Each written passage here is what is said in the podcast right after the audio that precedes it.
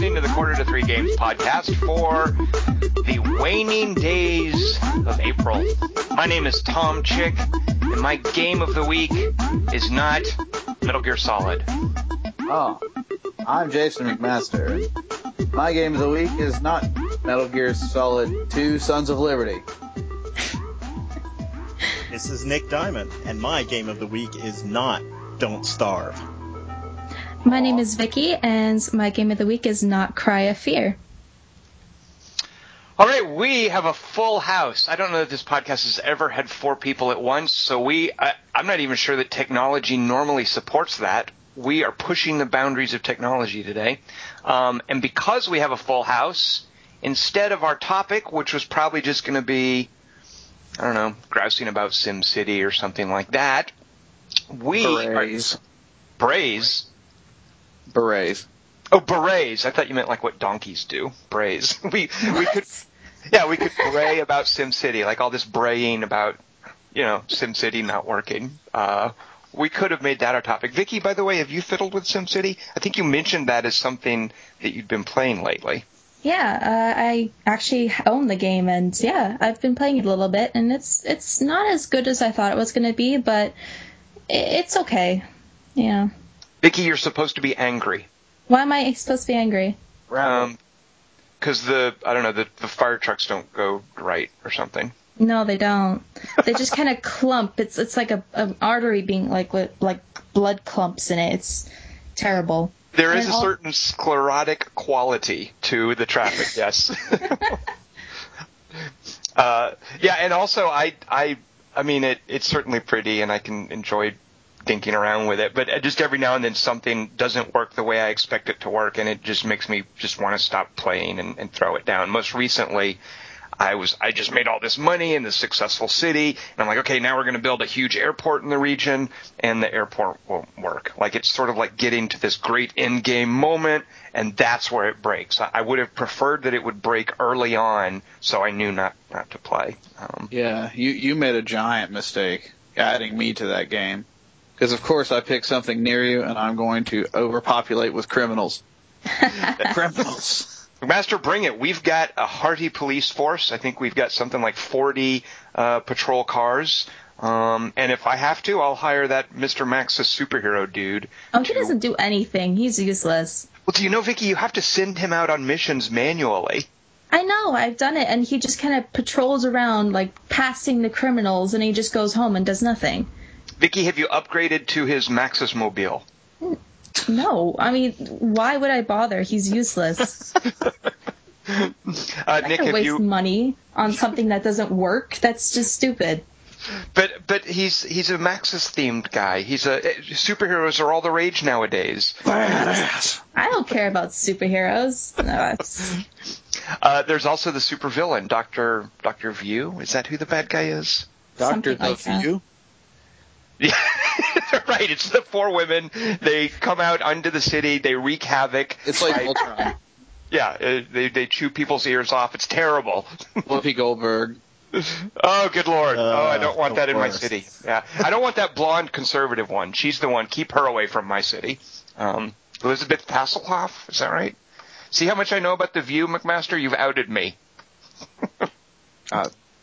I outed you? Oh, yeah. Oh, well, yeah. That actually is a lot to know.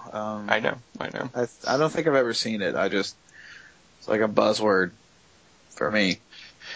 Well, so no SimCity. Let's. Actually, I don't know. Maybe it's one of y'all's games of the week. But before we get to games of the week, let's just duck into some news of the week real quick. Nick, why don't you start us off? What do you have for us for your pick as a news of the week on this late week in April 2013?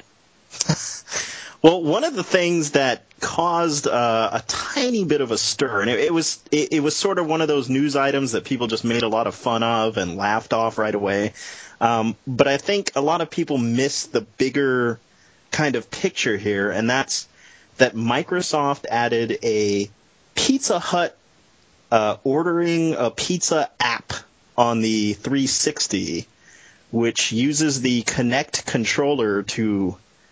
Yeah, I guess you use your hand motions and voice to manually build a pizza and then send an order to Pizza Hut to have it delivered.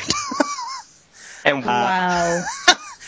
The whole thing is ridiculous. It's obviously ridiculous. And I think it's one of the rare times I've, completely agreed with Michael Pachter, the analyst that's always, in games. He basically said, look, people have phones. They're just going to use their phone to call for a pizza. You might get one or two people that do this as a novelty, but it's not going to go anywhere, basically. But now, isn't the purpose of it, though, not necessarily that you can do this, but as a commercial to get coverage for, hey, use Kinect to order a pizza. Mm-hmm. By the way, get it from Pizza Hut. Like it seems to me like it's a gimmick more than any sort of functional app. It'll be like a talking point at E3 or something. You could even order a pizza.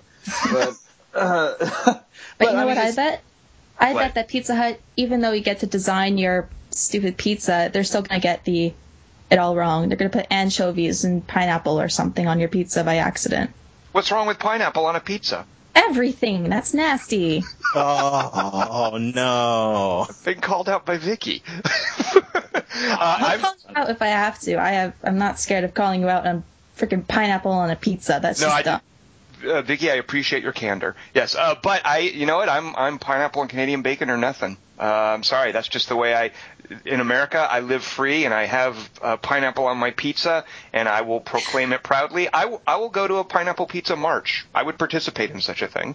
If we were to have that in the streets of L.A., I would be there front and center.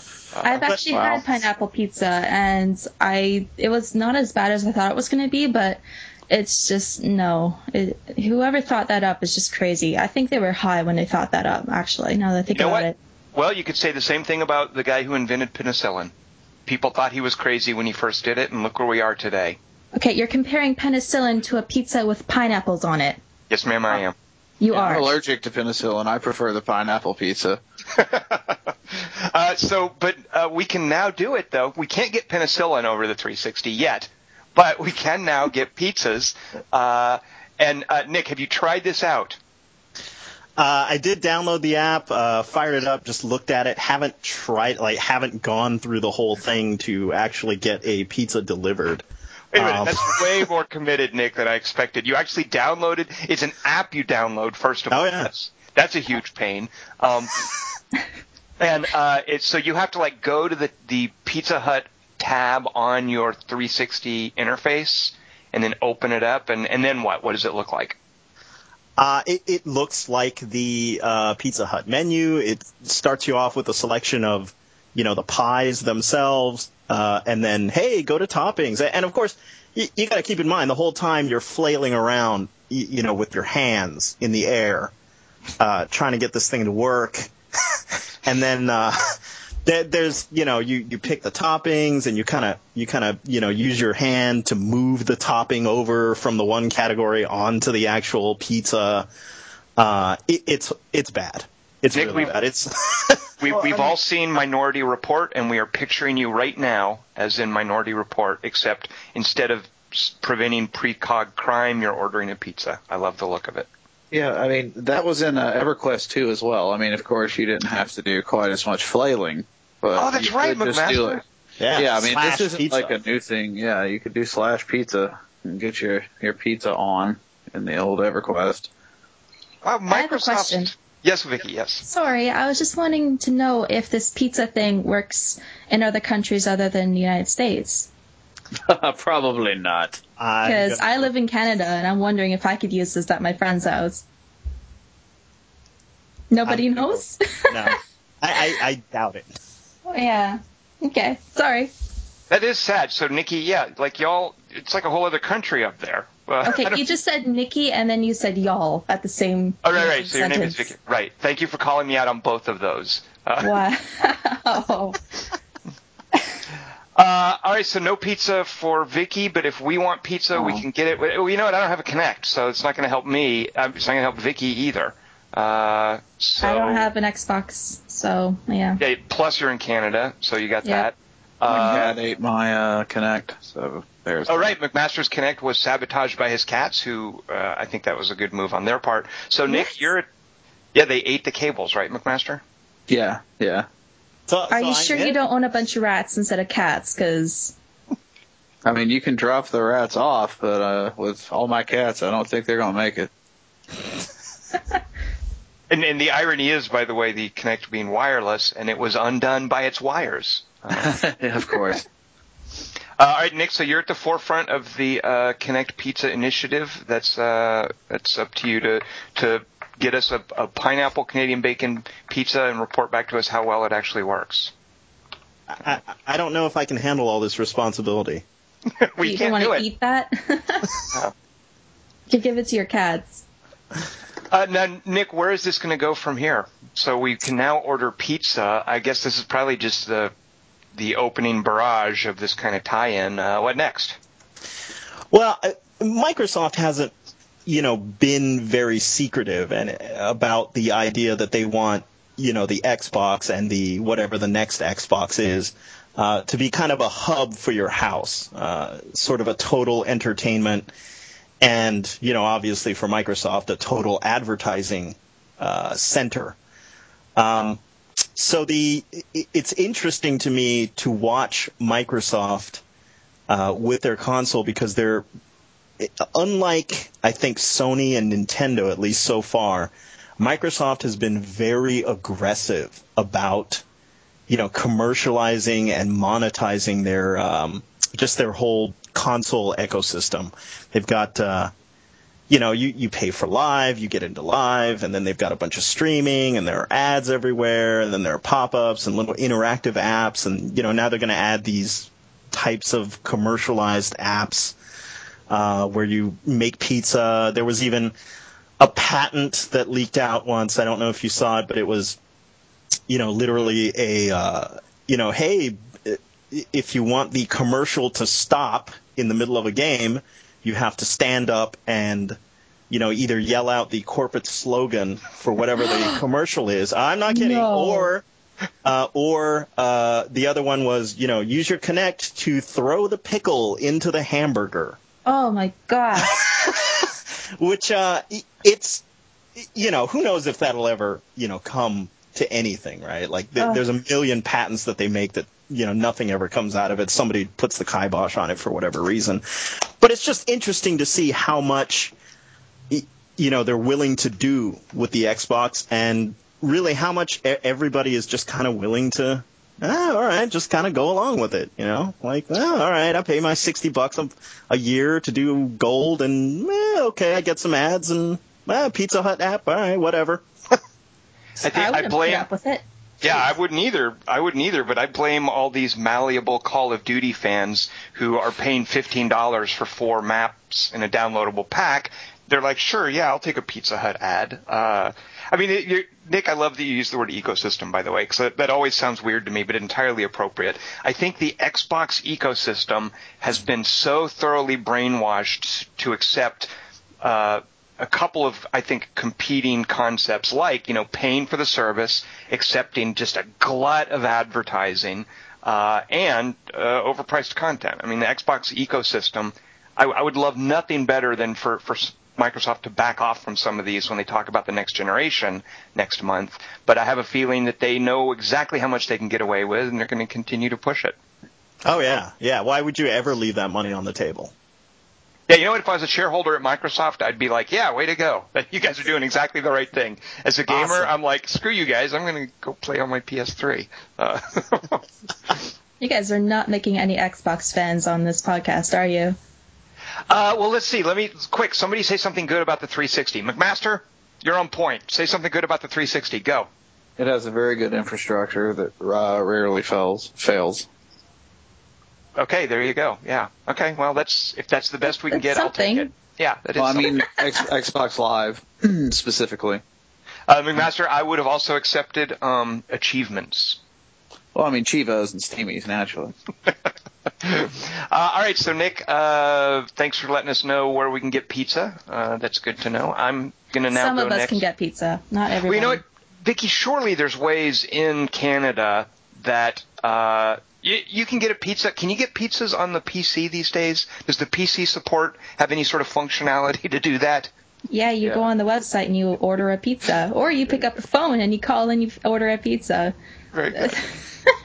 Which, by the way, I think we talked about this before, McMaster. That therefore means that Eve Online supports in-game pizza advertising because you can open up a web browser within Eve Online. Yeah, I mean, that means Eve supports in-game everything. Like, you could eBay.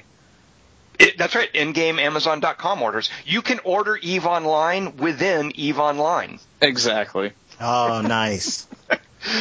All right, so my news of the week now, having just bent time and space with that comment, I'm going to further bend time and space by pointing out that Ratchet & Clank, once a video game, is on its way presumably to being a movie.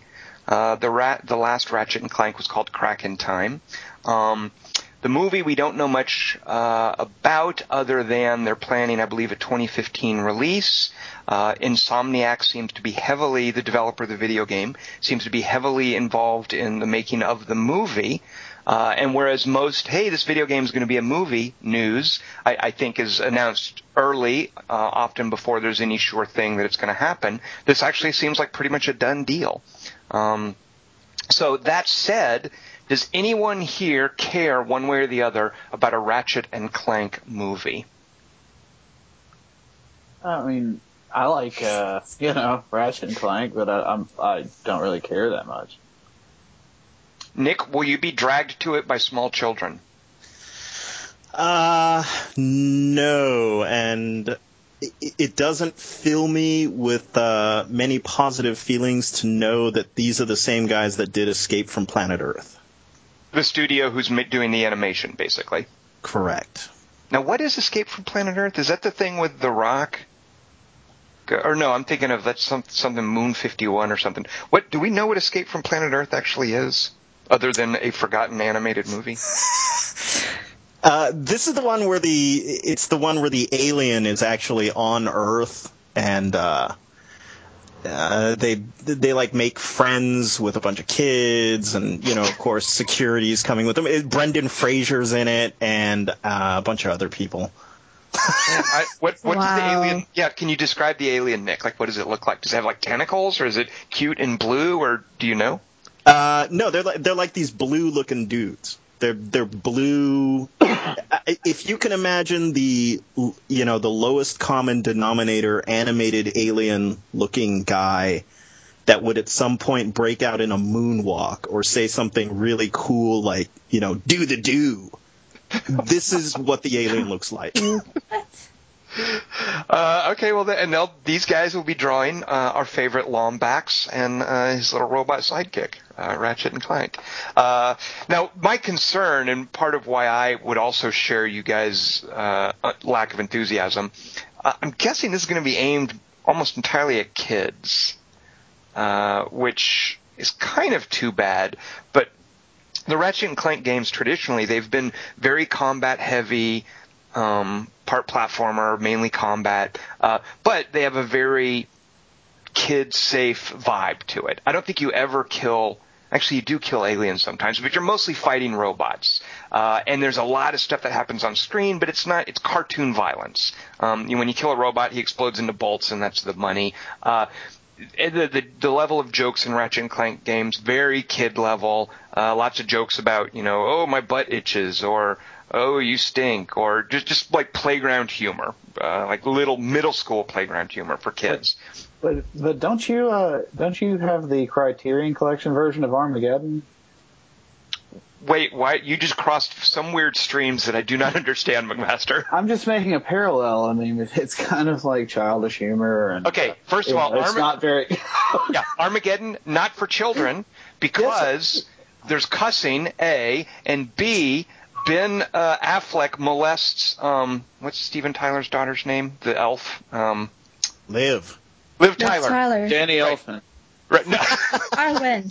Arwen, thank you, Vicky. You're welcome. Ben Affleck molests her with animal crackers, and he makes these very sexual references about the animal going from the mountains to the flat plains to the secret valley. I know, what? Vicky, I'm sorry you had to hear that. Hidden Valley. How? What? That's just, Vicky, what it is. That's just an adult thing that would not, McMaster is asserting it's for kids. You would not find that sort of lurid sexual cracker play in a child's movie. just want to point that out. Wow.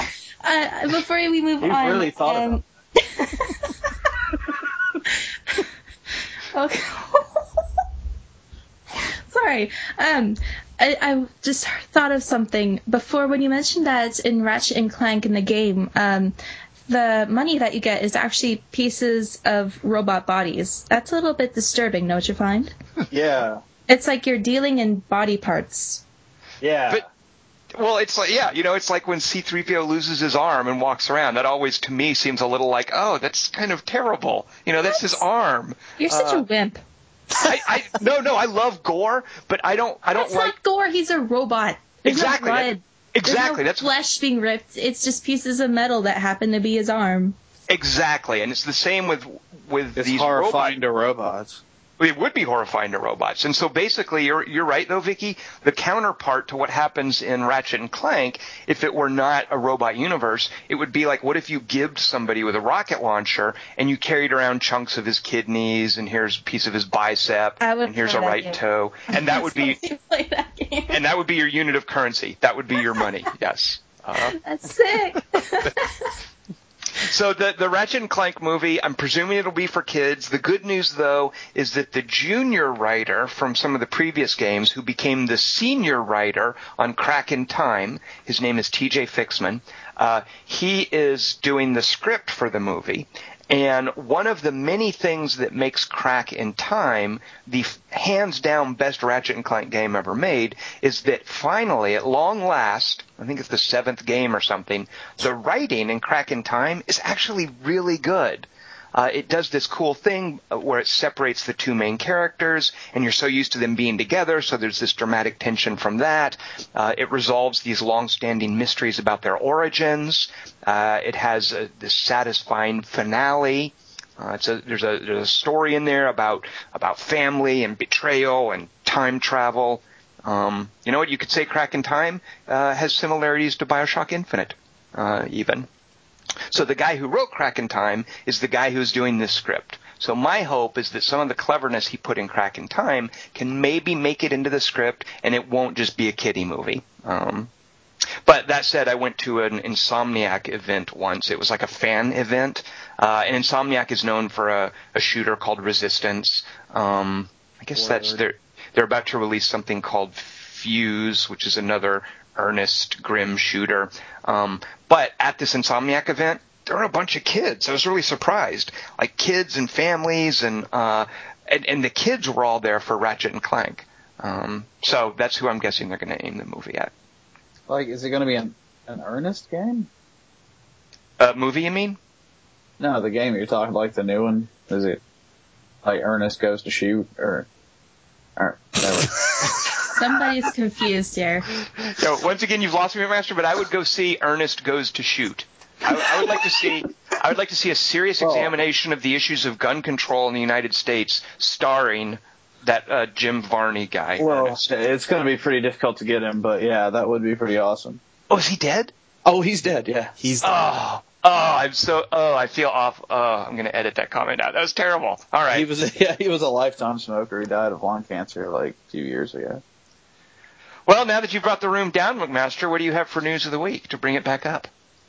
Let's see. Who else died? The lead singer of the Divinals won't be touching herself anymore, so that happened. So sad, McMaster. Okay. Actually, this one's cheerier. Gearbox acquired Homeworld from bankrupt THQ. Wait, Homeworld, that's one of those old real-time strategy games that no one cares about anymore, right? Right. Yeah, no, but they what's interesting about it is they announced that they wanted to get Homeworld and Homeworld 2 to today's leading digital platform, so read Steam. And maybe, you know, do something else with it, but in the long run, really Gearbox is they're only really good at their own stuff, so, you know, just bring Homeworld 2 to Steam. We'll be good. See, you say that, McMaster, but there was an expansion for, I think it was for Homeworld 1 called Cataclysm, or maybe it was for 2. Oh, yeah, they did that, didn't they? Well, That was developed by, I believe, Barking Dog, another studio up there in Vancouver that eventually split up. Some of those guys went on to make Sins of a Solar Empire. Some of them went on to form Kerberos, the folks that did those terrible Sword of the Stars games. But at one point, this great expansion created by a company separate from Relic, because Homeworld was a Relic game, I feel you're not playing Homeworld unless you're playing with Cataclysm. So for my money, I'm glad that Gearbox has the franchise, but if they're going to re-release anything, for me, I'm one of those nerds who's like, you know, Cataclysm or nothing. So we'll see what they do with it. All right, so Gearbox now owns, and McMaster, where did they pick this up, by the way? At an auction, because THQ is auctioning stuff off still. So speaking of giving someone, and here's a piece of a leg, here's a piece of a bicep, here's a right toe, yeah. That's kind of what happened with THQ, isn't it? Like all of these franchises flew out in a shower of gory IP, and people have picked up the shreds and pieces. Oh so. My gosh, that was like the best sentence I've ever heard. Thank you. All right, so Vicky, that leaves you. What do you have then for us for news of the week? Well, I have Lord of the Rings Online. They're expanding to include Helm's Deep. They're having a battle. I forget which battle it was. Let me just look. Hollenberger? Yeah. Something like that. Some sort of battle. Anyway, apparently it's the biggest battle that they have in the game so far. You're going to have an extra 10 level cap, so it's going to go from 85 maximum to 95.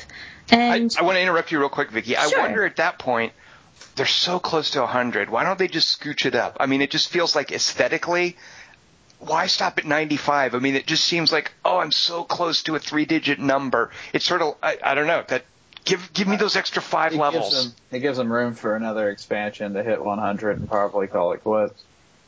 No, wait, yeah, like you can't call it quits. 115 or something. Yeah, you can't call it quits, McMaster. You've got, so after Helm's Deep. Developing new content, I mean. No, they can't. They've got Minas Tirith. You've got to, where does Shelob live? You got to do all that stuff. You need, what else happens? You can do it. Hold on, I got it. Mordor. You got to do Mordor. That's a whole level. Hold on, there's more. Scouring of the Shire, you need that in there. That's got to happen. There's the part where Frodo and Sam frolic for a while, and all the hobbits come in and roll around on the bed. That's a level. Bed jumping, right? There's a whole bed jumping expansion. You need that there. All right. Well, they're so close to 100. I just sort of feel like, almost there. They did that on purpose. Come on, they totally did that on purpose. So I think I gotta add more stuff and just tantalize you some more. So it'll be like, next step is 115 or something like that. I bet you're right. You can't just throw it all in at once, yeah. No, because then people will be like, oh, I'm level 100. I guess I'll do something else now. And now I understand, though, there is a significant plot point that we can resolve. One of the few things I could think of that I couldn't mention, because this is actually in there. Who can we save, Vicky, in the Helm's Deep add-on? King Theoden. And here's where I'm going to screw up. I was thinking, and it's only, I think I'm wrong, he's not the guy who gets, like, lured by Wormtongue, right? Yeah, no, it is. Yeah, it is him. Yeah. Oh, wait, what happened to... Yeah, Grima Wormtongue, it takes over. I thought that was... Old fancy. Denethor or something like that. That's not... What happened to him? Who? There's the guy at Minas Tirith, Denethor. I can't think... Don't make me talk too in-depth about Lord of the Rings. It's Theoden. Wow. Don't look behind the curtain. Well, wait, who's the guy who catches fire and runs off the cliff? Doesn't Grima Wormtongue have something to do with that? Oh, no, that's someone else completely. That's the guy who's basically in charge of Minas Tirith. Right. Yeah, he's in charge of that. But he's just the steward. He's like, what's his name? He's Boromir's and who was the other guy? Faramir. Yeah, Faramir. That's their dad. But King Theoden, he's not like in charge of the huge city. He's in charge of like a smaller city that's like farther off. But Wormtongue had nothing to do with undermining Minas Tirith, I guess? No, he had nothing to do with that. Denethor had been looking into one of the crystals. Palantir. I can say words. I may not be able to fit the words to the right spot. potato. No, but Grima Wormtongue's role was at Crystal Nut. What? Whoa, McMath! Nothing. You just Godwin'd the podcast. I give up. Well, but so Theoden being in there then, and it's kind of cool, means I guess Wormtongue will be in there. Possibly. I mean, if you're going to save Theoden, I presume you're saving him. I am guessing a boss battle with Grima Wormtongue. No. No? No, I don't think so. You don't really fight him in from what I know. Oh, but Vicky, what they'll do in the games though is they let you do things that you couldn't do in the movies. Like, probably. Yeah, like behind the scenes stuff. So but he has to stay alive for a while. Why? Where does he go? Oh, because he goes back to Saruman. Yes, Orthanc. Right. See, I know words. I do know words. He goes back and he hangs out with Saruman, and then they have that whole confrontation at the beginning of Return of the King. Right. The trees fight them. That's a little bit before that, but yeah. I love that I'm being that Vicky. You're calling me out on these things because I know bits and pieces. I just need help sticking them together in the right order. So. I could give you a whole lesson on it, but I don't think we have time for that. All right, yeah, we'll I'll look it up on Wikipedia later. See, the thing is, I've actually never read the books. Like, I've played plenty of Lord of the Rings games, and I've certainly seen the movies, and but all of my information is from what's called secondary sources. So. Oh, my information is from the movies. I don't have access to the books. I don't have them. Because they don't have those in Canada, I'm guessing. Yes, they do. They're not printed in Canadian. They're okay, I'm not going to dignify that with a response. Thank you. All right. That didn't happen. That's what? That did not happen. It did not happen. Fair enough. All right, so higher level cap, Helm's Deep. Oh, here you go. Let me ask you guys a question. Were the elves at Helm's Deep? Helm's Deep, yeah. God, no. Wait, no. No. Wait, oh, come on. That's a movie only thing, though. Ugh. See, Vicky, I'm like you again because I know it from the movies. There's apparently a Tolkien geek furor at suggesting that the elves actually rode out to help the Rohirrim, or the people of Rohan, whatever you call them, at Helm's Deep. So what actually happened? They didn't. They just slogged it out. They left. Such a dicks. Well, yeah. That's the whole point, though. And so I guess. Elves are dicks. Yeah. Well, they are. I mean, but Peter Jackson wanted to be all friendly. Stupid. So I'm guessing because part of the mandate of Lord of the Rings Online is that they're drawn from the books. I'm guessing in the Helm's Deep add-on, no elves. Oh. We'll see. For the sake of narrative purity, I presume Turbine will not be putting elves at Helm's Deep. And do we know when this is? I meant to look this up. So is this impending? Do we know how long we have to wait before? It's coming out this fall. Okay, good. That's what they said. All right, so a little Helm's Deep this fall. All right, let's talk games of the week now. Vicky, why don't you go first? What have you picked for game of the week? I think I know. I think you all know because I accidentally spilled it before we started recording. Okay, so what is it, and how many chickens have you killed in it? Oh, Tomb Raider, and I've killed about, I think, 7 chickens so far. Okay, now, I don't know if you guys are like me, but I completely understand someone in a game like Tomb Raider where there's little chickens running around. You want to see, hey, what happens if I can shoot these, or if I try to? Will the developer let me? And so you shoot a chicken, and sure enough, it dies, and you feel awful, and you never do it again. That's not the case with Vicky. Vicky, you have apparently shot. I know you did one of them in your Let's Play, and then you skipped the chicken violence. You did a jump cut, but you put up a title card saying that many chickens died. What's going on, Vicky, that you kill one chicken, and then it just ignites this bloodlust in you to kill more chickens? I don't know how to respond to that. Maybe she's like a backdoor man from like Jim Morrison. From The Doors. Eat your chicken, eat your pork and beans. Eat more chicken than any man's ever seen. So not only do chickens have to be careful, but pigs as well. Like there pigs, are no pigs, though. Are there pigs? Not that I've seen. Wolves. I think you're right, Vicky. I hate those wolves. I want to stab them in the eyes. I hate them so much. They're pretty bad, yeah. Not only do you hate wolves, Vicky, you hate QuickTime events. I hate QuickTime events because I suck at them. They're terrible. I have to do them at least 7 times each. Yeah, they're pretty crappy. Not to mention that they have, you know, it's this tiny little letter at the bottom of the screen that says, hit E to punch the guy in the face, or hit F to, you know, kick him or something. And it's just so small, and you have to do it so fast. And so, Vicky, I wish it were either E or F, not just E and F once in a while sometimes if the moon is blue.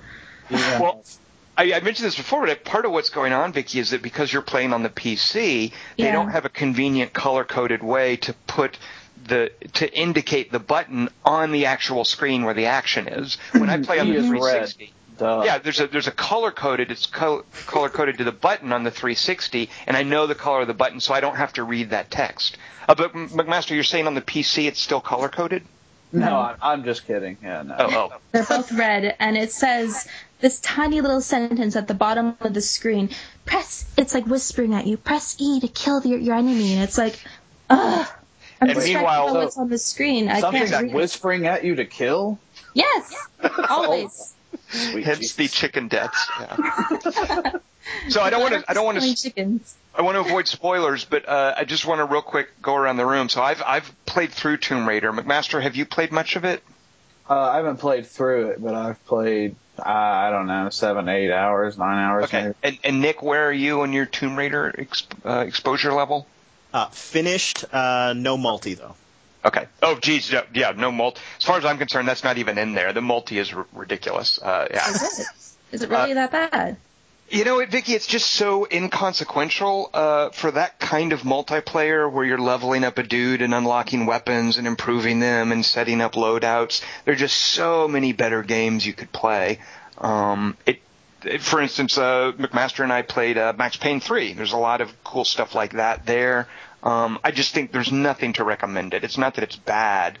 It's just generic and done better in other games. But so, Vicky, why don't you tell us a bit, because you're sort of controlling the spoiler level.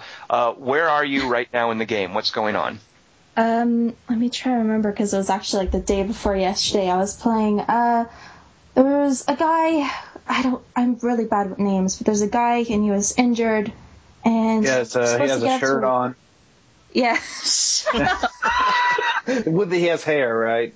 Can we kick him out of the podcast, please? Just, delete him. Well, Matthias is the guy. I think Matthias is bald. Apparently he's the guy who. Evil.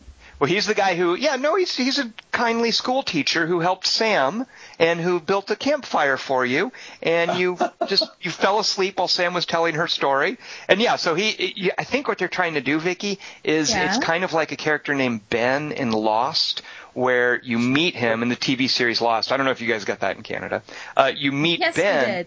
Well, so when you meet Ben, you don't know, is he a good guy? Is he a bad guy? And Ben ends up becoming you end up being very suspicious of him, and maybe for good reason, as Lost progresses. So I think Matthias is kind of a Ben counterpart. I agree with that, and from what I've read in these little books that I find everywhere, it seems that he's not good or evil from what I can tell from what I've seen so far in my Let's Play. It's just that he does what's necessary to survive, and that can make him really dangerous and unpredictable.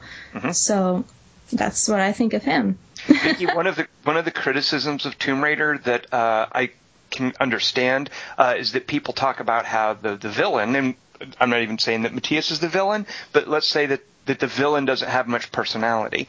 I think those people didn't do what you just did, which is basically read the book and apply it to things you're seeing in the game. Read that lore that you find. Well, you see, that's kind of a bit of a weird thing to say, because most people probably won't want to sit around and read books in a game.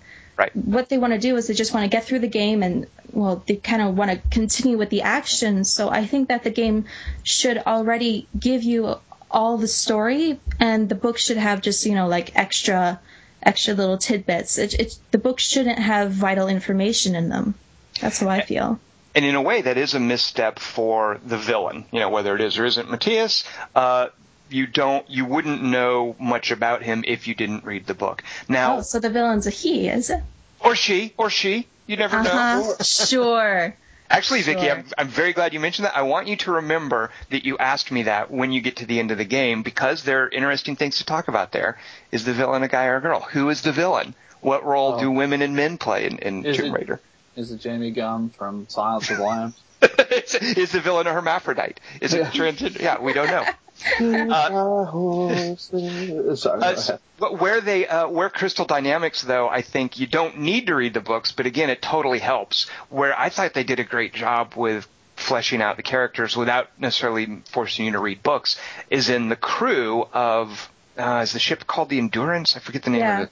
Yeah. The crew of the Endurance, they do really nice little touches in terms of there's no exposition at the beginning, like here's these dudes and here's this dude, and you do see some video of the crew, but over time they introduce the crew and you get to care about them for different reasons or not care about them. Like I loved that you described, I think his name is Whitman, as Steve Irving, but not Steve Irving. I'm screwing up. Steve Irwin. Irwin, thank you. Good Lord. You described Julius it as Irving. Julius Irving. You described it as a Steve Irwin, but not nice. He just seems so selfish and just pig-headed. Vicky, be on the lookout for a character named Jonah. I'll be curious to see your reaction to him. Well, Lara keeps on shouting out Rias and Jonah, and I have no idea who these people are. I found that a bit odd. You will know. They will definitely explain that eventually. Okay. Yeah. All right, so you have just met Roth, though. That's the guy you were talking about. Sorry, the guy with the shirt, Yeah, that guy. And he's hurt, and you have to help him and stuff. What's his name? Yeah.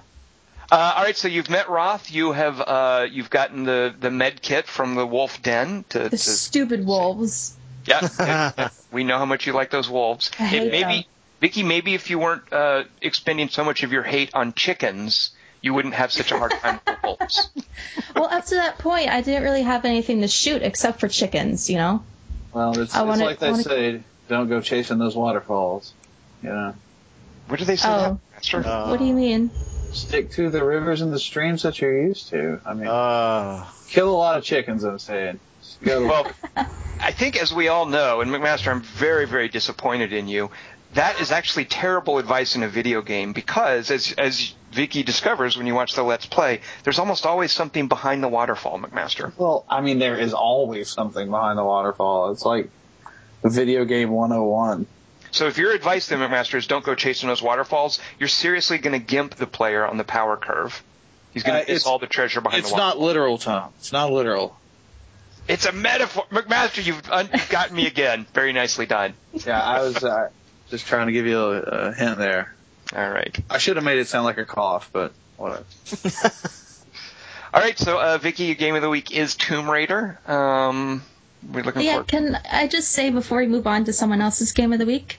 Because last time we did a podcast, I forgot to actually mention what my channel is. So. So, how do we find the Let's Plays on YouTube? Right, so you go to YouTube and you type in the search bar Owlsighs, which is OWLSIGHS, and then you'll find me, and right there in the front is Tomb Raider. So good. I just wanted to tell people how to actually get there. And and as I've said before, I'm really enjoying the Let's Plays. Part of me, you got past the worst part. What was the worst part? The Russian guys? That's the worst part? Well, part of it is you suddenly having to do like a little stealth bit. You got through it. I forget if you had to cut past it, but there's a bit where you have to basically just figure out a stealth path. And now that I've played it a couple times, it seems like a no-brainer to me. But I remember at the time thinking, where does it want me to go? Am I hidden? Am I not hidden? There's all the flashlight stuff. I just remember having a bit of a hard time with that. And waterfalls get you. Well, speaking of waterfalls, I think the actual worst part is coming up. I just want to say there's a part in a river which I feel is I personally feel that Tomb Raider is one of the best video games I played in a very, very long time. Crystal Dynamics did so many things right, but there's one part of the game where I think they really screwed up the feedback about what you're supposed to do and when you're supposed to do it, and where you will see a death animation, Vicky, a particularly gruesome one, no fewer than like 8 or 9 times. Like if you think now you're having a hard time with the QTEs, imagine some weird QTE where you don't even really have any cues on screen and you don't know which way you're supposed to go and you're swept up in a maybe literal river. And I just feel there's a river section in Tomb Raider that they should have cut or changed. Nick, do you know what I'm talking about? Yeah, I know exactly what you're talking about. It's horrifying. And you will see that animation over and over again. Over and over. It's sort of like... Yeah. Well, do you guys have any advice for me to, get through this difficult QuickTime event? You will know when you get there, but I think... I don't know, Nick. How would you tell someone to get past... I'm not even sure how I got past it. I mean, I just endured, and eventually the animation didn't happen, and I was like, I never have to do that again. Yeah, I couldn't even figure out what the pattern was. Right. It felt like more of the kind of archaic bits in Dragon's Lair, where someone would be yelling at you over your shoulder, "No, jump to the other square, jump to," and you're just you're just moving the little stick around and panicking. And I'm trying to figure out what you guys are talking about. Guys, I don't think you're there yet. I'm pretty sure you're there yet. It's not a parachute-related thing? Spoiler. Yeah, so McMaster, you have done it. I one-shotted it. Well, McMaster, we all know you're a Superman when it comes to video games. Us mere mortals. I don't know. It was pretty easy. Don't listen to these guys, Vicky. Good Lord. Do you have hand-eye coordination going for you? I suppose. We'll have to see what happens in my Let's Play. Tom's good with little tanks and soldiers and stuff. I could play Homeworld 2 like you wouldn't believe, but getting Lara Croft down a river, that's not my strong point. Not my wheelhouse. I think part of the issue is once you see that animation, I think it just throws you off so hard that, because it immediately jumps you right back. And you it's a good one. It's so horrible. Holy cow. Yeah, no, I have seen it because I saw Sarah do it as well. Yeah. Just help! What? Oh my gosh, I'm scared now. Vicky, I'll just say that you'll know it when you see it. Okay. It ain't easy being green. All right, Nick, what do you have for us for Game of the Week? And hopefully it's not something about depression. Or, didn't you bring up some depression video game before? I'm still reeling from that. No, that was McMaster. What was it? McMaster, how dare you? I don't remember bringing up a depression game. What was it?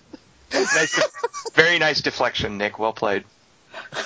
No, but my game is all about, as far as I'm concerned, just really bad feedback.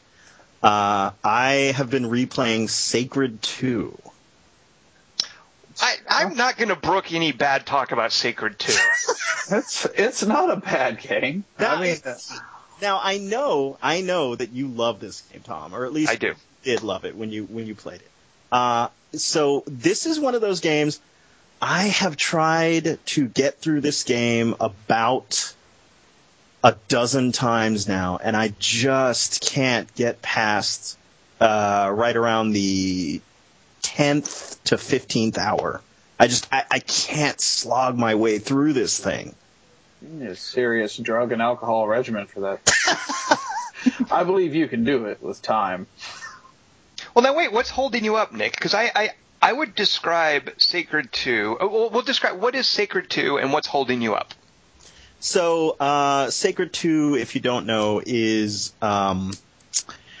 it's sort of an action RPG. You've got the one character, kind of an archetype, whatever, guy with a shield, Amazon-looking woman. Don't forget, Nick, Robot Dog with a laser gun on his arm. Robot Dog with a laser, apparently an angel wearing a bikini.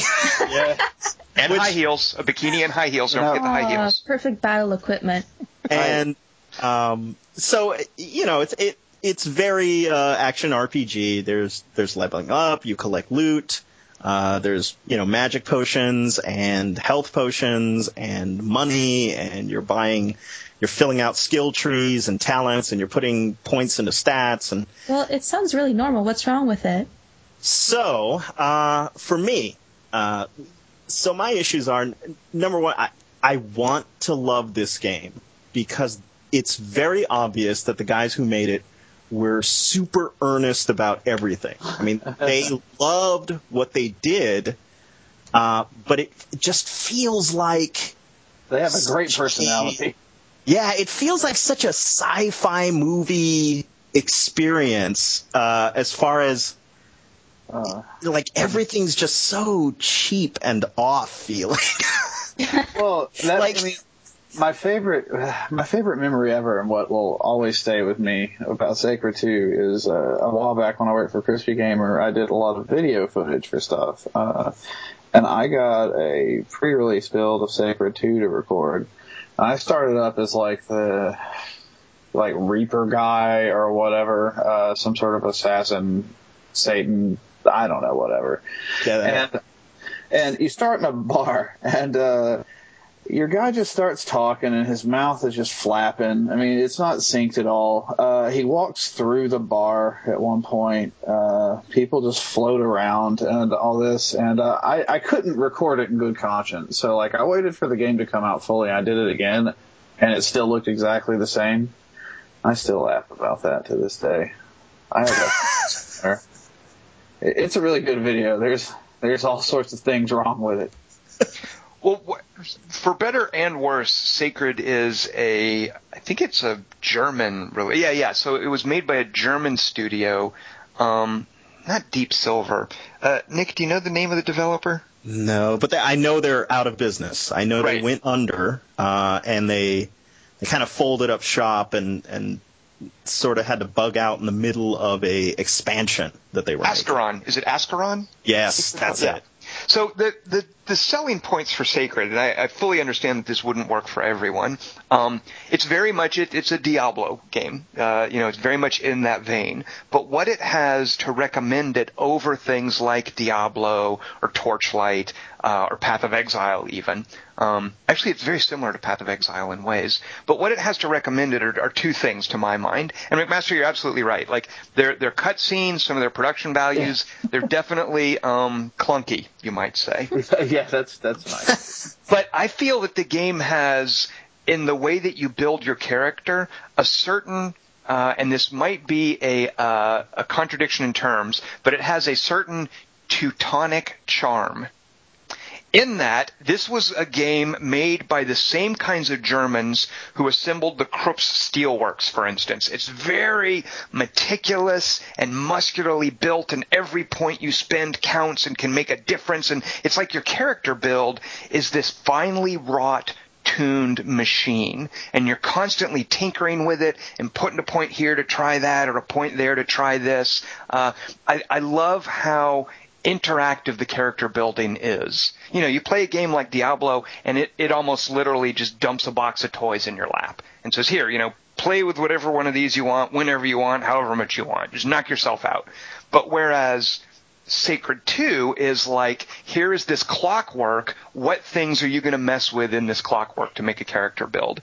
So not many games do that. Path of Exile has something similar, but I feel Sacred 2, that's one of their main selling points. The other main selling point, Nick... Hold on, my cat wants to join us. My other main selling point is that it's completely open. In Sacred 2, you can go anywhere at any time. And how many action RPGs let you do that? None that I can think of, really. So I love just getting on a horse, riding out to that part of the map. Hey, let's see what's over there. So for me, Nick, I completely understand your reservation, but those are two selling points for me, is just the meticulous character building and the wide open world. I love the wide open world. I think it's great to be able to go wherever you want. I think they could have done a little more work with the way they did the game saves. Like you touch they're like these obelisks that you touch, and then once you touch it, you're kind of locked to it. And if you wander off, a few miles away and die, you resurrect at the obelisk way back where. Wait a minute, Nick, hold on. Have you never played Diablo and had to find a waypoint? I know. It's the same kind of thing. I mean, it's how you uncover the map. Is that's your base, and if you get killed, the death penalty. Yeah. I mean, that's the death penalty. Is you're back there. So until you find another obelisk, like that's how you're sort of unfogging the map. I don't know. I should be more understanding of people for whom it doesn't work, but I really appreciated the unique things that game did. But I'm not. Wow. And plus, come on, Nick, a robot dog with a laser gun for an arm. I mean, the robot dog is cool. The robot dog is very cool. But then you're fighting, 10,000 of the same stupid-looking kobolds forever. Hello, Nick, go to a different part of the map. Hello, leave. You can always leave. There's no point to stay there. Actually, I say there's no point to stay there. The quest stuff, I would almost recommend don't be completionist with the quests, because it will definitely have you fighting the same kobolds for like 3 hours. You can definitely get sort of bogged down there. But yeah, there are a million quests. There are a million quests in that game. Mm-hmm. So two questions. A, what possessed you to pick it up? And B, what platform? So, A, the reason I picked it up is because recently Deep Silver released Sacred Citadel, which is a side-scrolling castle crashery type game. It looked awful. I didn't play it, but it sort of just hit my brain, and I thought, oh, Sacred, maybe I'll give that another chance. Foolish of me. Well, and that Sacred Citadels is in anticipation of a Sacred 3, which is on its way out. Yeah. And then I'm playing on the PC. So they have a 360 version, which until we get a good Diablo clone on the 360, it'll have to do. But I've really enjoyed playing the 360 version. I mainly played it on the PC as well, though. All right, so let me ask you this, Nick. Are you going to stick with it, or you're done? I'm pretty sure I'm going to wind up stopping at the same point that I usually stop, which is right after I unlock the rock concert. Wait a minute, what? What rock concert? Oh, yeah. So, okay, I think in almost every action RPG I've played, Diablo all the way through, for some reason, there's this thing where the designers want to put in a multi-stage quest that's, sort of an Easter egg, right? There was the cow level, there's the pony level in Diablo 3... I think Torchlight 2 it's got the one where you got to unlock the robot or whatever that, will play you a song or whatever. So Sacred 2 has a very long quest where you're going out and getting musical instruments, right? Like you're getting this guy's lute, that guy's flute, this dude's, pair of bongo drums or whatever. You're running around. Yes. When you gather it all up, and I'm not even kidding, you can go to YouTube and look this up. There is a cinematic of a German, band that they've turned into a CG movie of, orcs and kobolds and monsters playing. It looks like a Gwar concert, basically, but in that bad sort of poser CG that they used. It's pure butt rock. It's amazing.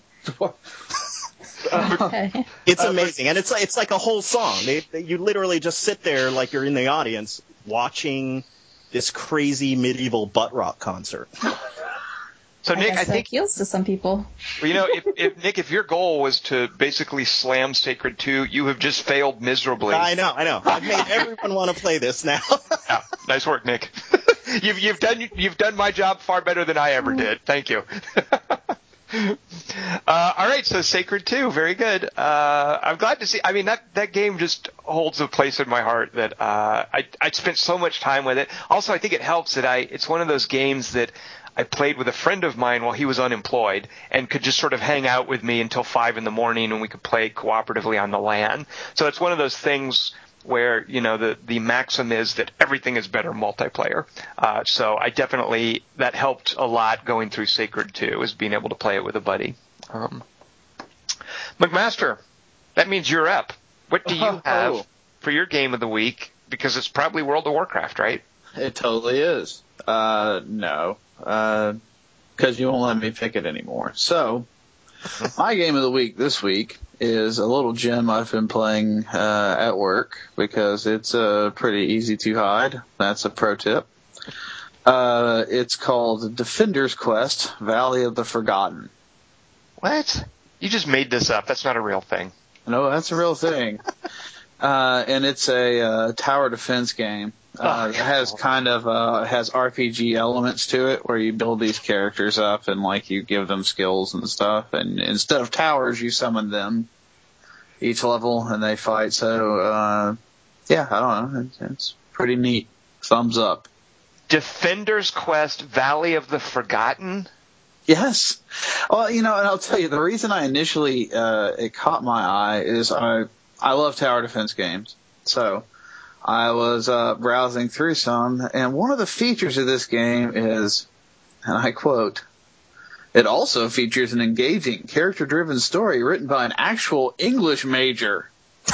So I was like, well, I'll be damned. I'll have to witness this. Please amaze me in your sweet English major light. And yeah. Yeah, but and anyway, McMaster, the game itself is pretty good. Tell us a bit about the story. What is the story? Yeah, is it good? Yeah. I guess. Wow. Go ahead.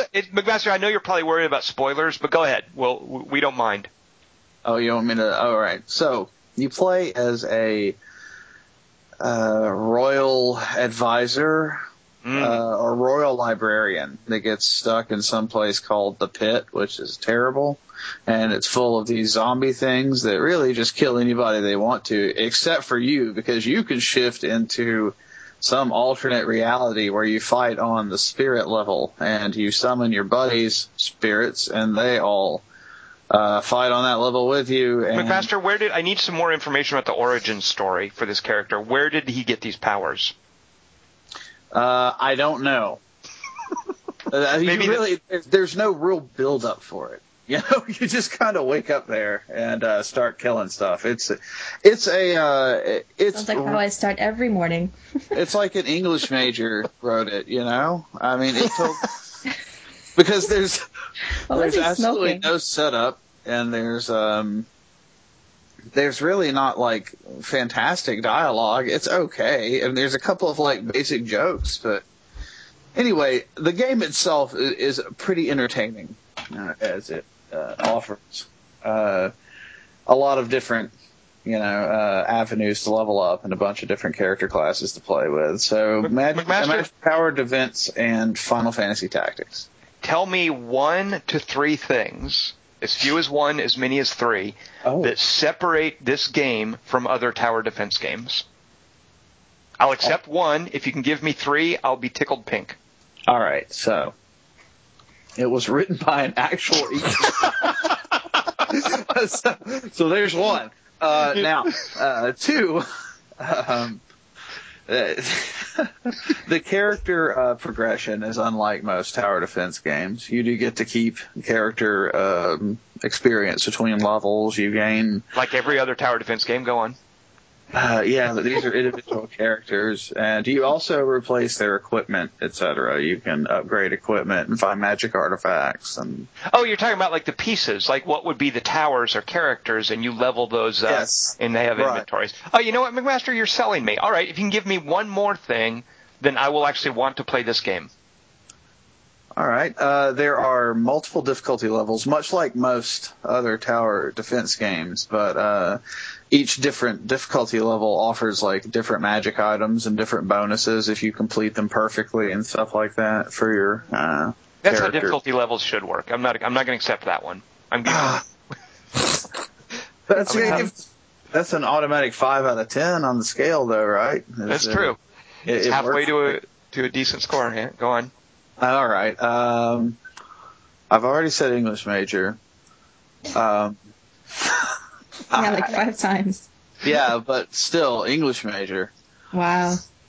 McMaster, where does this quest take place?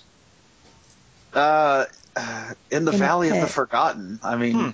I wonder if that's maybe an aptly chosen name. Maybe that's something that the English major contributed.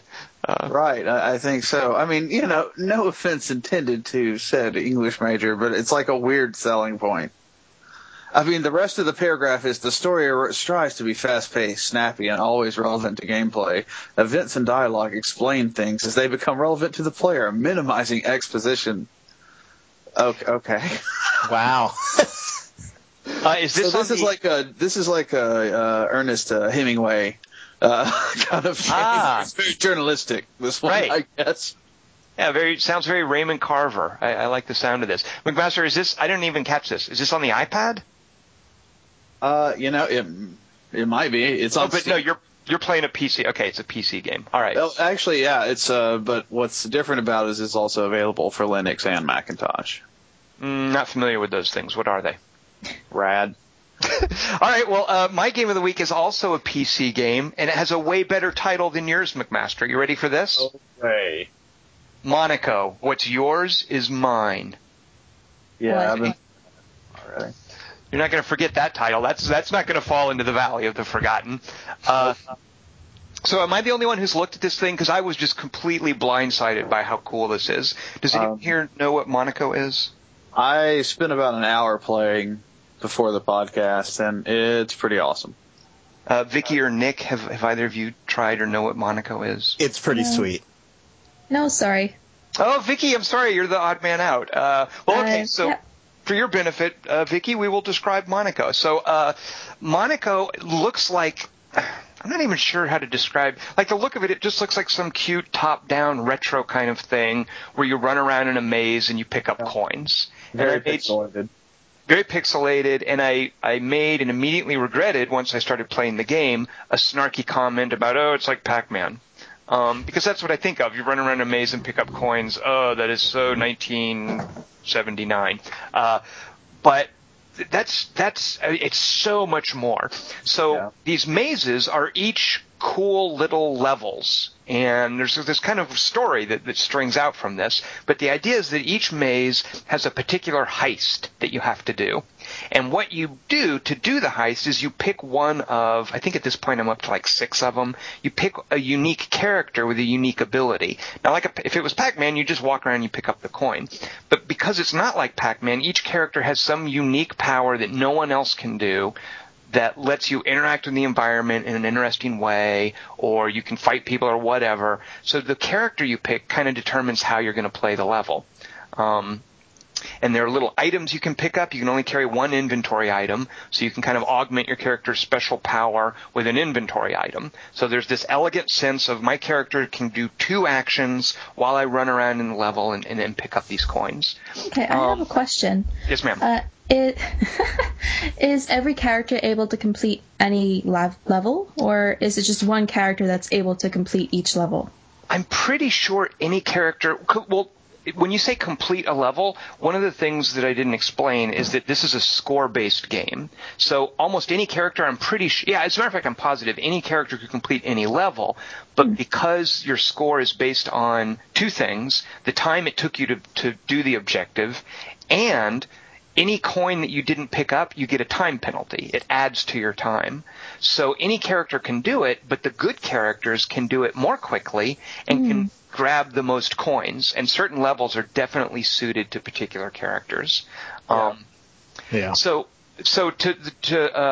I think there's something like 35 levels in the game. Just to give you a sense of what the first 7 levels are, they're spinning out. It's all set, I presume, in Monaco. So the little dudes, the guards who are chasing you, they speak French.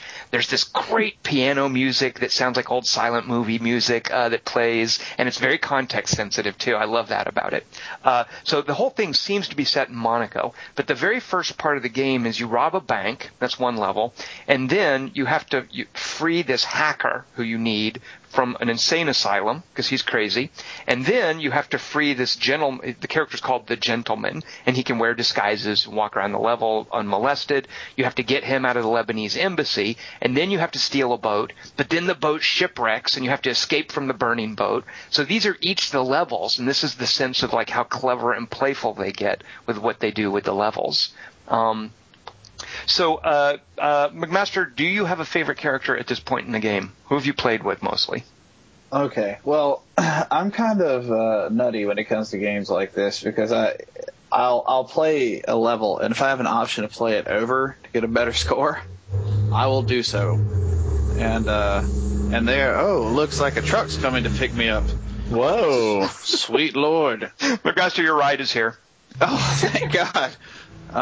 But no,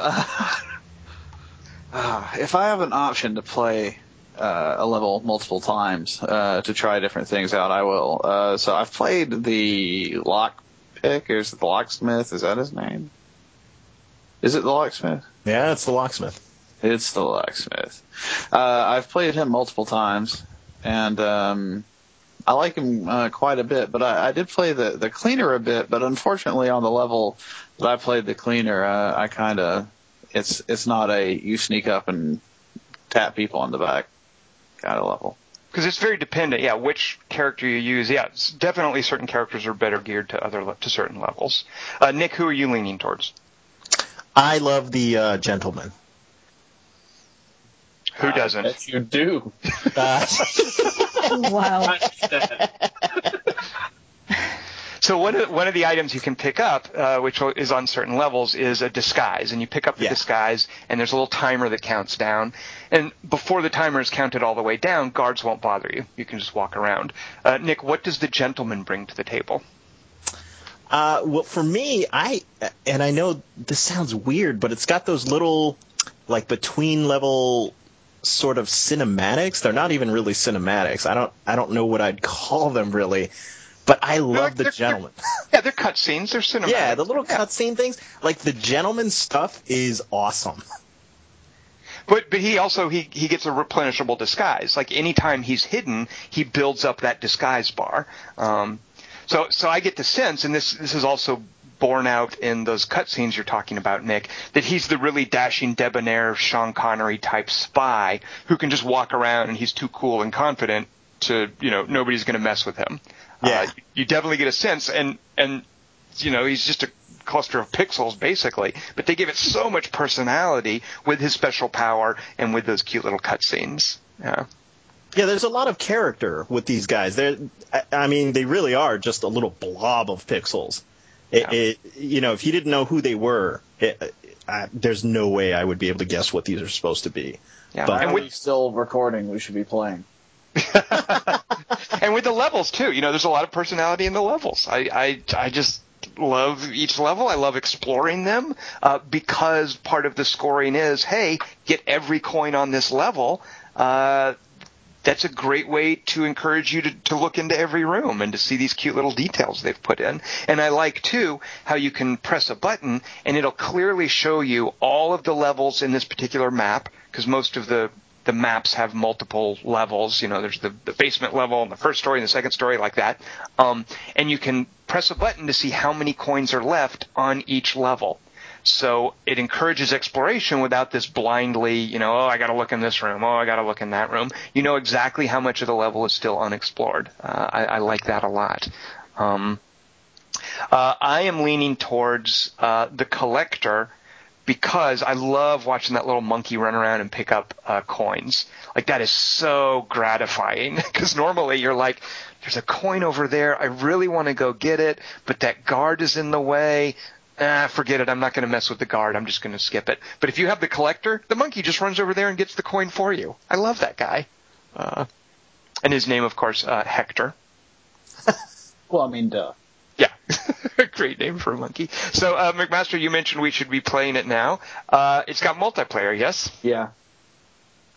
Yeah, and how does that work? I haven't tried it yet.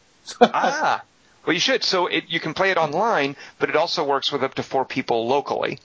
Because each map is pretty much one screen, there's a little wiggle room. But you could play with, like, Bomberman, for instance. You could play with just 4 people in the same room.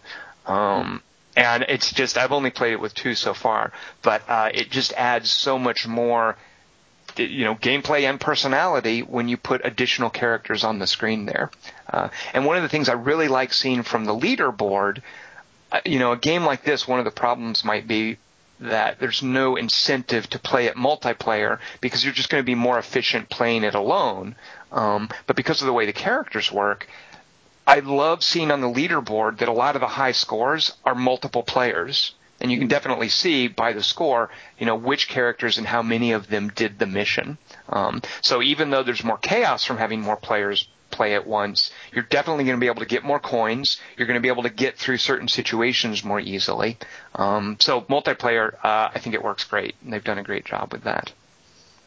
So there you go. That's my game of the week. Monaco, what's yours is mine. So let's see. What else have you guys been playing besides? I'm disappointed nobody mentioned Dead Island, McMaster. Well, I haven't played it as much as you have. I mean, I've been voodooing some bitch, you know. And did you bring your Sam B along from the last game, or did you start a new character? No, I played it on the 360 primarily, so when I got it on Steam this time, I started a new Sam B. All right. You're not playing the new character, the guy with the Wolverine claws? No, I'm Sam B, man. I mean, come on. I know. He's from Nolans. Wait, back up.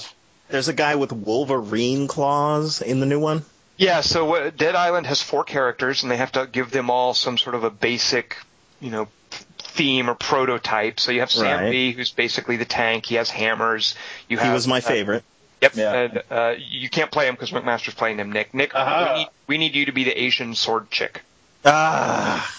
Vicky, you get to be the Aboriginal gun chick. Sure. Fair enough. Wait, what does that leave me? Apparently that leaves you. No, I'm playing the drunk footballer guy now. Oh, I didn't want to play him. But he has Wolverine claws? No. He's the drunk footballer throws knives. I think that's his main. Oh, so there's 5 characters now. Yeah. So the 5th character who they just added, and I don't understand. Yeah, his angle, his particular unique ability is using like Wolverine claws. And I think he's supposed to be like Australian Special Forces or something. First of all, I didn't even know Australia had Special Forces. And second of all, he's just really bland.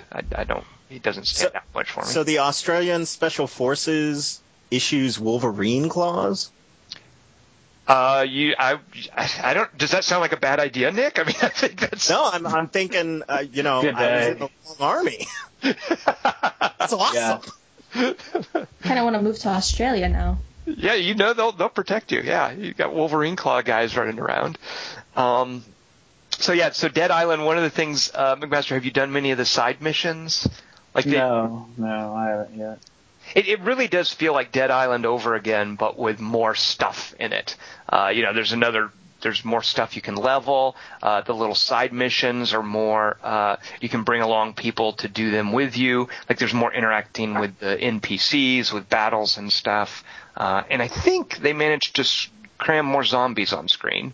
It definitely feels harder, which I really like about it. It looks better, actually. Does it really? Like, well, that's because you've gone from the 360 to the PC. Well, okay, yeah, that's probably fair. All right, so Little Dead Island, maybe we'll talk more about that next week. What else are you guys playing? Anything of note? Diablo 3. Thank you, Vicky. No, seriously, I still like Diablo 3. I'm still a sucker for that game. I've fallen so hard for that. So I've ducked into Diablo 3 from time to time recently as well. What character are you leaning towards, Vicky? Who do you play? I always play as a female monk. It's just what I chose at the beginning, and I don't really plan on changing it. Yeah, it's an alright game. The storyline is pretty good, but the actual gameplay is kind of boring, no offense. How dare you? Oh. I'm sorry, but you could just beat the game by clicking a million times. Just basically click at the bad guys, and your monk person will kill them for you. That's Vicky, about it. Can I make not a prediction, can I guess something about you and Diablo 3? Sure, go right ahead. Have you never gotten to, what's the first level? Infernal? Nightmare? Hell mode? What is, you guys help me out here. What is it called once you beat the game and you're in the next tier? Hell. It is hell. So Vicky, have you gotten to hell level yet? No, I haven't. So yeah, it's not so clicky, haha, at that point, I'll give you that. And it's a legitimate criticism because one of the things that they've since addressed it in a way that I want to mention in a second. But it is a legitimate issue with when you sit down to play Diablo 3, if you think of it as a game about going through 4 acts to then find Diablo and kill him, It's never going to be that challenging. And Vicky, to call it boring, I think is completely legitimate, because there are no substantial obstacles on the way to getting up there and killing Diablo. You know, the difficulty level is low enough and the death penalty is inconsequential enough that you just sit there and click long enough, you've killed Diablo. And if that's what you think of as the game, you're done, and yeah, that was boring. But what Blizzard does is you then replay it at harder difficulty levels for greater rewards. And I feel that it's not until you get to those harder difficulty levels that your choices matter about what skills you're using, how you interact with the different monsters, because it's ultimately about working your way back through the content and along the way dealing with what are called these blue and yellow monsters. They're the elite and forget legendary or whatever. You'll run into them, and when you're first playing the game through, each of those monsters only has like one special power. But when you're playing through on Hell, Inferno, Nightmare mode, they start having more and more powers, and the challenge increases substantially as you're going your way towards Diablo when you run into these guys. You never know when you're going to run into them. You never know what good things they may or may not drop. But I just sort of feel like, for me, Diablo 3 didn't really come alive until I was up to those harder difficulty levels. And one of the things that Blizzard did, to their credit, is they patched this in only, I think, a couple of months ago. They let you set the difficulty level for the game. It's called Monster Power. And you can boost this even on your first playthrough and make the game more difficult, where it pushes back a little harder, and also increase the rewards you're getting, where you're leveling up faster and getting better loot. But I definitely agree with you, Vicky, that on the first playthrough at the default level, it just feels like a formality. Yeah. McMaster, what did you get? Did you get to Inferno mode? You've got a maxed out character. You've got a level 60, right? Yeah. I've played through. Oh gosh, I think I even made it through the first level, but not of Hell or whatever it is, the highest level one. And I have all the fancy unicorn pony lands except for the last one too, which are ridiculous. Nick, did you push very far through Diablo 3? I got up to level... I don't know which difficulty I was, but I was level 40-something, so not super far. Right. And did it bounce off you, or did it get its hooks into you like me? It really didn't get its hooks into me. I just felt like at a certain point, well, okay, I'm seeing the same level again. I'm kind of done. Right. Who here uses the auction house? Anyone? Oh, God, no. It's worth ducking in there. I mean, it as far as money's sake, I definitely agree with the complaint that it kind of robs the game of some of its charm in terms of being about looking for treasure and, hey, what drops am I going to find if I kill these monsters? When you can go in the auction house and pretty much get whatever you want. It's a total killjoy. I've used it, the gold one, not the money one, of course. But it's just kind of... oh, look, I'm going to go buy the most powerful weapon I've ever seen for a real reasonable amount of gold. Yeah, they've done nothing to address this sense of, inflate. In hardcore mode, of course, when you die, you lose all your stuff. But for people not buying on the hardcore mode auction house, I just don't understand how they think the economy is supposed to work. Because the more people play, they're just funneling more stuff in there, and it never goes away. It's just this huge inflation-based economy where... everything is so cheap, and there's no reason for me to not have the best gear, even though I'm not a power player and I don't have a crazy amount of money. But the money I've got, I can get my character out just fine. So I kind of have to voluntarily think, okay, I'm not going to play with the auction house. It's just going to ruin the game. Absolutely. I mean, it's kind of a big deal, because as soon as you hit 60, you can go to the auction house and purchase a weapon that's 10 or 20 times better than the weapon you're currently using. Yeah. And for nothing, it's such a spoiler. It definitely makes me appreciate in Path of Exile how they've created an economy that does not have gold. Their economy, their gear system, I really love what they've done in Path of Exile, and it just highlights how poorly thought out some of the gear stuff is in Diablo. And I also like in Path of Exile how they have those events to encourage you to play in different ways. Like rolling up a character, seeing how far you can get in a week. There's these challenges. And man, I wish Diablo had something like that. Yeah, Path of Exile is a pretty cool game. Yeah, so it's no Sacred 2. Yes. Oh well. There's no butt rock concert in the middle of it, so it's my favorite ever. Also, Nick, there is no auction house in Sacred 2, so it's got that going for it. That's true. Yeah. Although it does have that weird, inscrutable turning gems or whatever they are, charms into skills. What the heck? Nick, it's called the skill system. That whole system is awful. No, it's not. It's Teutonic. Just because it's Teutonic, it's intricate. It's meticulous, not awful. You're using the wrong adjectives, Nick. You need to change an attitude. That's all. That's your problem. It's not a Sacred 2 problem. It's a Nick Diamond problem. It's a Nick problem. Somebody's monocle just popped out big time. All right, well, that's this week's podcast. McMaster, what are we going to bring folks next week? Pain. And games of the week and news of the week. All right, so from me, Nick, Vicky, and McMaster, thanks to everyone for listening to us, and we will see everyone here next week. Join us then.